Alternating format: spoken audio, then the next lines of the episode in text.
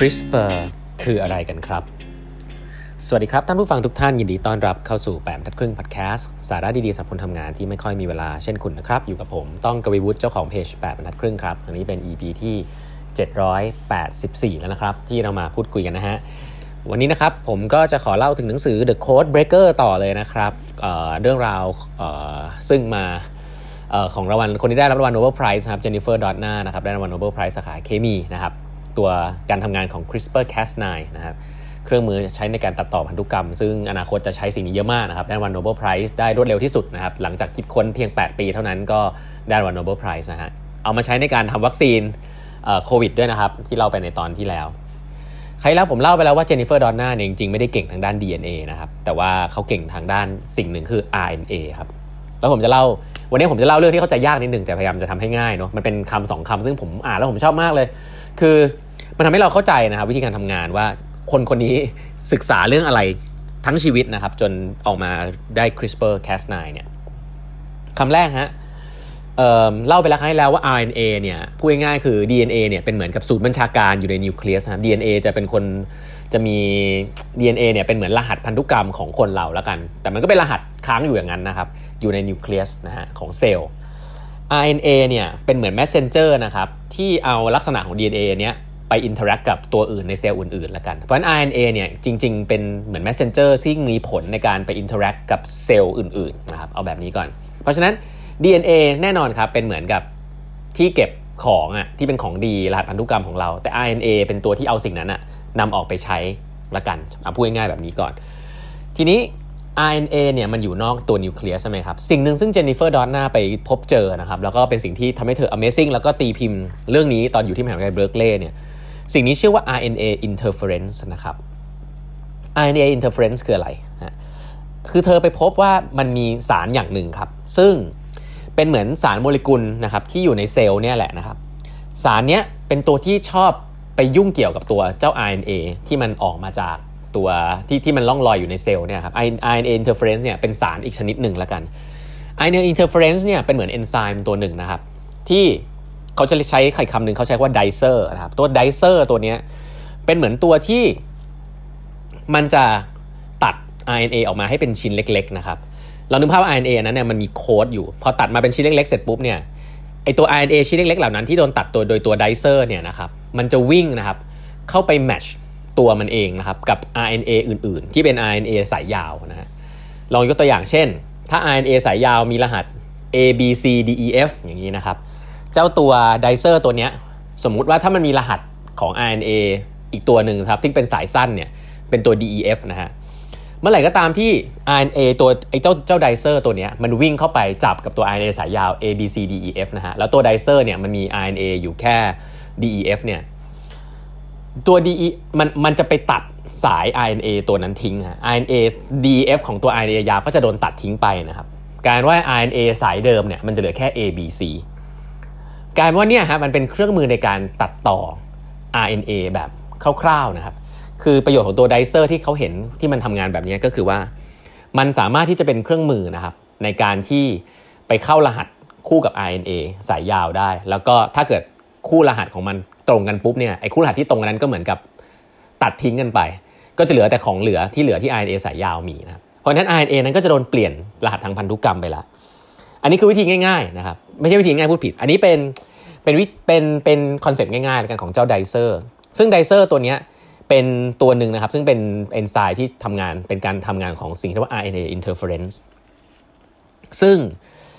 มันก็หมายความว่าเจ้า Dicer enzyme เนี่ยนะฮะมันสร้างเครื่องมือถ้าเราไปใช้งานมันดี มันอาจจะสร้างเครื่องมือในการที่เราไปตัดต่อสายพันธุกรรมในตัว RNA ได้ด้วยอ่าซึ่งสิ่งนี้เนี่ยค้างไว้ก่อนนะ อันนี้คือเครื่องมือที่เจนนิเฟอร์ดอนน่าไปดูจากการทำไอตัว X-ray crystallize อะไรเงี้ยทำให้เห็นโครงสร้างของมันจริง ๆ ว่าทำงานแบบนี้ แค่นี้ก่อนนะนี่คือปี 2006 นะครับ publish paper แล้วคนก็ฮือฮามากนะครับแต่ทีนี้คำคำนึงซึ่งผมอยากจะเล่าในวันนี้นะคือคำที่หลาย ๆ คนที่ผมพูดบ่อย ๆ แล้วก็หลาย ๆ คน ตอนนี้ควรจะพูดคำนี้บ่อยขึ้นนะครับในเชิงของศาสตร์ของไอตัว biochemistry ที่ได้รางวัลเนี่ยคือ CRISPR นะครับ CRISPR เนี่ยสะกด C R I S P R CRISPR เนี่ยสิ่งที่น่าสนใจคือ CRISPR เนี่ยมันได้รับการค้นพบนะฮะตั้งแต่แบบ 1 ปี 1986 แล้วนะครับ CRISPR คืออะไรนะครับ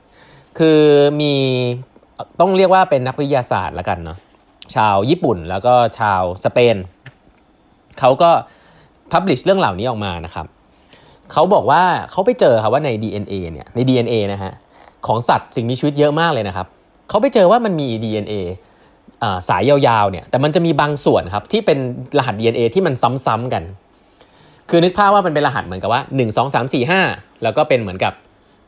2 3 4 6 7 8อะไรเงี้ยแล้วก็เป็น 1 2 3 4 5 แล้วก็เป็น 4 5 6 7 8 9 คือมันจะมีช่วงที่เป็น 1 2 3 4 5เนี่ยซ้ำๆไอเขาบอกว่าเขาเจอเขาเจอสัตว์ส่วนใหญ่เนี่ยสัตว์ที่เขาเจอมีหลายชนิดมากนะครับที่มีสาย DNA แบบนี้ไอตัวสิ่งที่มันซ้ำๆกันอยู่เนี่ยเขาเขาเรียกสิ่งว่า CRISPR ครับ แล้วเขาเรียกไอสิ่งที่มันเป็นตัวยูนิคที่มันไม่ได้ซ้ำไม่ได้เป็นสายที่ซ้ำๆกันเนี่ยว่า spacer นะฮะตัว CRISPR เนี่ยเขาเชื่อมันเป็นชื่อย่อนะในนี้ผมเล่าชื่อยาวให้ฟังแต่เล่าเสร็จแล้วก็ลืมไปก็ได้นะครับ ชื่อมัน CRISPR เนี่ยย่อมาจาก clustered regularly interspaced short palindromic repeats นะฮะพูดครั้งเดียวนะครับ ไม่ต้องไปสนใจ CRISPR คือส่วนที่มันซ้ำๆกันของตัว DNA นะครับในในสายยาวๆของ DNA รหัสตรงนี้รหัสที่ซ้ำๆกัน สิ่งนี้ได้รับการค้นพบนะครับเรียกว่า CRISPR นานมาแล้วนะครับเพราะนั้นสิ่งนี้คือคือ CRISPR แต่สิ่งที่มันน่าสนใจไปมากกว่านั้นนะครับคือเอเขาไปค้นพบนะฮะผู้ค้นพบเนี่ยเขาไปค้นพบว่าผู้ค้นพบเนี่ยชื่อว่าโมโมฮิก้านะฮะคุณโมฮิก้าเนี่ยเขาไปค้นพบว่าแบคทีเรียเนี่ยเขาไปเจอว่าแบคทีเรียเนี่ยมันมีรหัส DNA ที่เรียกว่า CRISPR เนี่ยไปซ้ำกับ ตัวไวรัสที่เคยมา attack ตัวแบคทีเรียตัวนี้เรานึกภาพแบคทีเรียเหมือนมนุษย์ก็ได้แบคทีเรียเหมือนเซลล์เป็นสัตว์เซลล์หนึ่งแล้วกันแล้วก็มีไวรัสมา attackคือเขาไปค้นเพราะว่าแบคทีเรียเนี่ยไปสร้างนะครับไปสร้างไอตัว CRISPR สายเนี้ยที่เหมือนกับตัวที่ไวรัสมีอยู่ นั่นหมายความว่าอะไรครับเขาบอกว่าอันนั้นน่ะคือการที่แบคทีเรียสามารถที่จะสร้างอิมมูนซิสเต็ม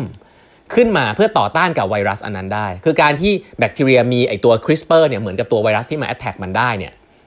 แสดงว่าแบคทีเรียสามารถที่จะพัฒนาตัวเองเพื่อที่จะมีระบบภูมิต้านทานไวรัสอันนั้นได้ แล้วเขาก็พบว่าสิ่งนี้มันสร้างได้ในไวรัสครับ ก็คือไอสาย CRISPR ตัวนี้เป็นสายที่สำคัญ คือเป็นสายที่ถ้ามันแมทช์กับตัวไวรัสที่เข้ามาจู่โจมมันเนี่ย CRISPR ตัวนั้นเนี่ยจะเป็นตัวที่สามารถที่จะต้านทานตัวไวรัสเหล่านั้นได้ ซึ่งการค้นพบสิ่งนี้ครับว่า CRISPR มันสามารถทำอันนี้ได้เนี่ยต้านทานไวรัสได้ในตัวแบคทีเรียเนี่ย เชื่อไหมครับว่าเป็นสิ่งที่ยิ่งใหญ่มากที่คุณโมฮิก้าเนี่ยค้นพบนะฮะแต่ที่น่าสนใจก็คือว่าตอนที่เขา publish paper ในปี 2003 ในนิตยสารนะครับไม่มีใครรับ publish paper นี้เลยครับคือคนไม่สนใจครับก็อันนี้ผมว่าในวงการเรื่อง innovation ก็ก็ไม่แปลกนะของใหม่ๆบางที มันก็หาไม่เจอเจอแล้วก็ไม่เชื่ออะไรเงี้ยแต่เรื่องนี้เป็นเรื่องใหญ่มากนะครับคุณโมฮิก้าสุดท้ายโดน reject paper นี้นานมากนะครับจนสุดท้ายก็ได้ publish ในปี 2005 ที่น่าสนใจก็คือว่าไอ้เจ้าตัว CRISPR ตัวเนี้ย ที่เขาเห็นคุณสมบัติของ CRISPR แบบนี้ครับในหลักการจริงๆอะเขาไม่รู้ครับว่าไอการที่มันก๊อปปี้กันแบบเนี้ยเฮ้ยทำไมแบคทีเรียที่ได้รับการก๊อปปี้ไอตัวสารไอตัว CRISPR อันเนี้ยจากตัวไวรัสเหมือนกันเนี่ยทำไมทำให้แบคทีเรียเนี้ยมีภูมิต้านทานนะครับแล้วมันเกิดขึ้นได้ยังไง คือเขาเห็นตอนจบอะว่ามันมีซ้ำกัน แต่ระหว่างทางที่มันไม่ได้มีซ้ำกันอะการที่ถ่ายทอดไอตัว CRISPR โค้ดเนี้ยจากตัวไวรัสมาถึงตัวแบคทีเรียเนี่ยไม่รู้เกิดขึ้นยังไงนะครับซึ่งตรงนี้แหละฮะเขาก็สงสัยว่ามันเกิดจากไอสิ่งที่เรียกว่าวิธีการคือ RNA inter ใช้ RNA interference ที่ผมพูดไปตอนแรกที่เจนนิเฟอร์ดอตนาเนี่ยเขาเจอเรื่องนี้ และเรื่องนี้มันจะมันก็คือว่าไอเจนเขาก็เลยมาเจนนิเฟอร์ดอตนาเนี่ยก็เลยได้มีโอกาสนะครับโดยบังเอิญนะฮะมารู้จักกับ CRISPR โดยบังเอิญเจนนิเฟอร์ดอตนาทำงานเรื่องนี้มาสิเป็น 10 ปีนะครับไม่เคยได้ยินสิ่งที่เรียกว่า CRISPR เลย แต่มันดันมาปะกัน เพราะว่าเขาไปเจอเพื่อนร่วมงานในต่างประเทศใน conference อะไรแบบนี้มันทำให้เขารู้ว่าตัว RNA interference นี่แหละ ที่เขาเข้าใจเนี่ยมันอาจจะเป็น mechanism นะครับในการที่เอาตัว CRISPR เนี่ยแหละมาใช้ประโยชน์นะครับแล้วมันก็จะเป็นจุดเริ่มต้นของการสร้างเครื่องมือที่เรียกว่า CRISPR Cas ต่างๆ Cas 1 Cas 2จนถึง Cas 9ที่รางวัลโนเบลเนี่ยซึ่งเดี๋ยวผมจะเล่าให้ฟังในครั้งต่อไปว่ามันคืออะไรนะครับ วันนี้อาจจะกีเข้าใจยากนิดนึงนะฮะไปฟังย้อนหลังได้แต่ว่าเวลาผมอ่านนี่ผมชอบมากเลยครับเหมือนได้ความรู้ แล้วก็มันก็เข้าใจผมว่าก็เข้าใจไม่ยากจนเกินไปนะครับก็ใครที่เป็นเอ็กซ์เพรสด้านนี้ก็ขออภัยถ้าซิมพลิฟายจนเกินไปนะฮะแต่คิดว่าเรื่องนี้เนี่ยรู้ไว้ก็มีประโยชน์ครับเอาไปแชร์เพื่อนๆที่ทำงานได้นะครับสนุกดีนะฮะก็เป็นเรื่องที่เปลี่ยนโลกนะครับตัวนี้เอามาใช้ในการทำวัคซีนด้วยนะฮะว่าเพราะวัคซีนเนี่ยก็อย่างที่บอกครับเราอินเจ t ตัว CRISPR เข้าไปเพื่อให้มันมาทำภูมิต้านทานกับเรานึกภาพร่างกายมนุษย์เหมือนแบคทีเรียครับ ถ้าร่างกายมนุษย์มีตัว CRISPR เหมือนตัวไวรัส ก็คือเราก็จะมีภูมิต้านทานอะเห็นภาพนี้ เพราะฉะนั้นไอ้กลไกของการที่แบบเราอะจะ interact กับไอ้วัคซีนอย่างไรเนี่ยอันนี้แหละฮะคือสิ่งที่เขาใช้เครื่องมือที่เรียกว่า CRISPR-Cas9 นะครับในการมาตัดต่อสิ่งเหล่านี้ให้เรามียีน ให้เรามี DNA ที่มีตัว CRISPR ของไวรัสอะไรแบบเนี้ยก็เล่าให้ฟังแบบนี้ก่อนนะครับ วันนี้เวลาหมดแล้วครับ แล้วพบกันใหม่พรุ่งนี้นะฮะ กับแบบพักครึ่งพอดแคสต์ครับ สวัสดีครับ